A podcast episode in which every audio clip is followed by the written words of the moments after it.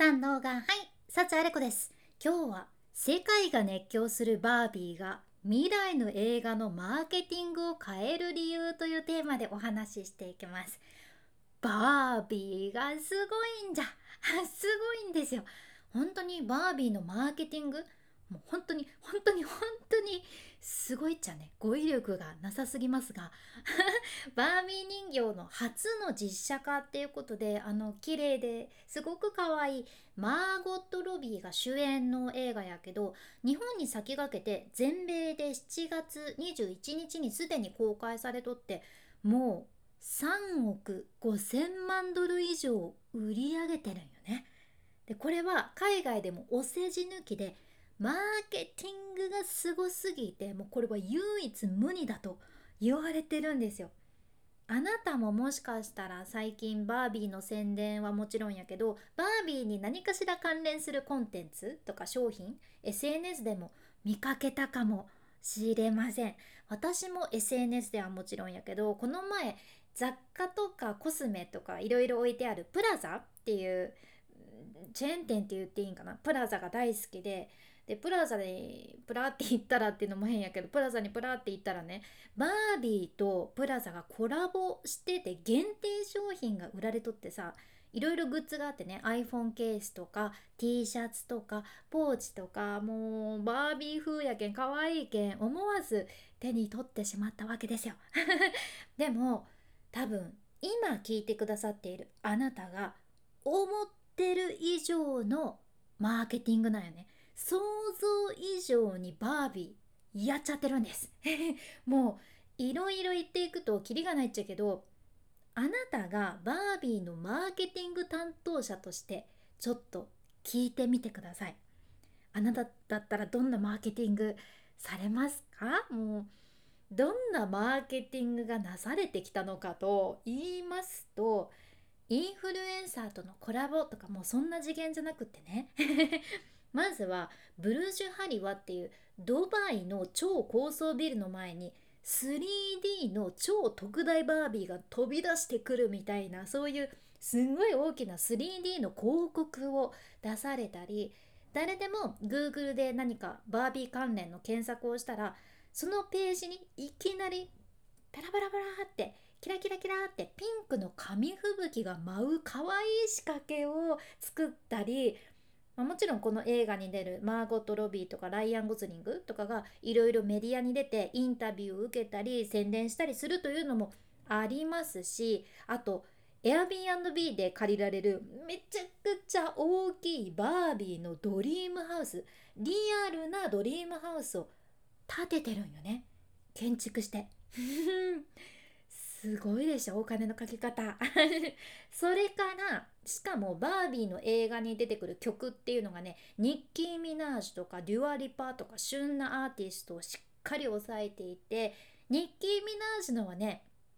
97年にヒットした「バービーガール」っていう曲。私これめっちゃ好きな曲なんやけどこれにニッキー・ミナージュのラップを重ねててもうめっちゃ良すぎるんですよ。曲もいい。いやもう大変。お金すごいかけてるし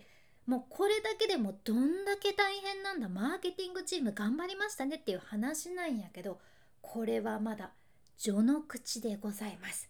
もっともっともっとここからマーケティングやってやんぞっていうことでまだあるじゃん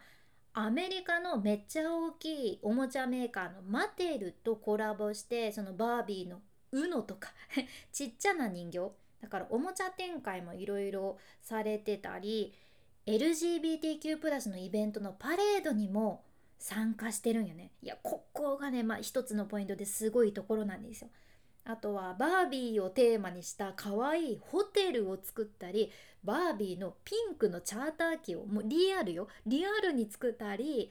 シドニーのシンボルのボンダイアイスバーグスのプール大きなプールもそのバービーのパラソルとかそのプールの中の床面めっちゃ大きなバービーのロゴ入れますっていう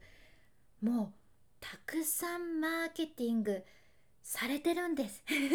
いやもうお腹いっぱいです。もうここれ以上はマーケティングいやって思うとこなんやけどもまだまだでね。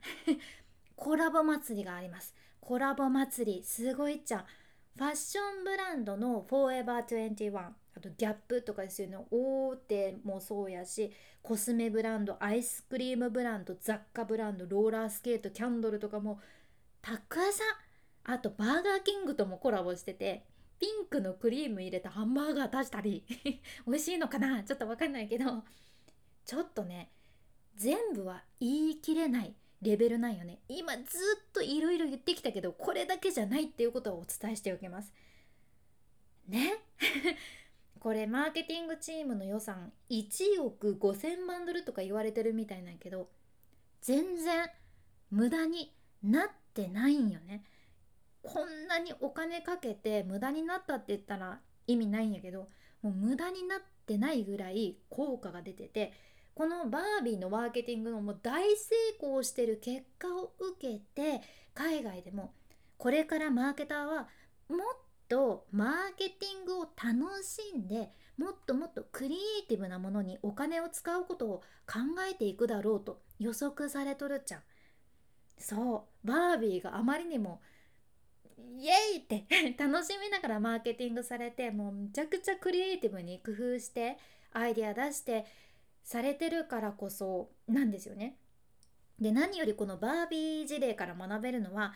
マービーのバービーのマーケティングチームが誰と提携することにしたのか誰とコラボすることにしたのかもしくはどこと提携するどことコラボすることにしたのかそれからどんな風に自分たちのブランドをワクワクできるものにしてかつ文化面社会面でも自分たちをどう関連づけるのかとかここをしっかり考えるのが大事なんだなってことじゃん確かに今回海外でももうバービーがウェーイって盛り上がっていろいろコンテンツもバズりやすいけん SNS でバービーに関連するコンテンツ投稿したいってみんなが思うような空気になっとったし全体的に元気になるものばっかりやったじゃんね。うん、いやこれはバービーの元のショッキングピンクといいますかあの元気な色も関係してるかもしれんけどバービーってよーく考えたらね現代ではちょっと古い価値観というか女子はピンクとかねジェンダーレス時代ではあんまりしっくりこないイメージのもののところをさっきお伝えしたような LGBTQ+ のイベントとかにも積極的に関わっていて社会的な意義も見いだしていたりここ今の時代めちゃくちゃ大事やんね。こういったところもしっかり取り組んでいたりあとコラボしているブランドをずっとね見てるとね必ずしも大手のブランドだけじゃないじゃん。たとえブランドとして大きくなくてもそこに濃いコミュニティがあるのかどうかとか信頼できるブランドなのかどうか自分のところと価値観が一緒なのかとか本当の意味でいいブランドなのかをしっかり見てコラボされてるんじゃないかと私も思ったんよね。いやこの大手だけじゃないっていうところにまた好印象を持っていやー 本当に去年ぐらいやったかなバービーが映画化されるって聞いて私自身ねピンク好きやしあちょっと楽しみだなぐらいだったんやけど映画が公開になる前にここまで私たちをワクワクさせてくれるって最高やなって思ったのとブランド作りとか何か自分の商品作りとかをする上でうん、こういったワクワクをどれだけ作り出せるのかがキーポイントだなって勉強させていただきました。改めてマーケティングの大切さっていうのを感じたあちゃん。あなたはこのバービーのマーケティングに何を感じましたでしょうか？今回の内容もちょっとでも何か参考になれば嬉しいです。今日みたいな海外の最新情報これからもシェアしていくけ聞き逃さないように。フォローもしくは無料のサブスク登録のボタンそちらが応援のフォローボタンになっとるけんまだ押してなかったというあなた。今のうちにフォローボタンポチッと忘れずに押しておいてください。君に幸あれ。ではまた。博多弁の幸あれ子でした。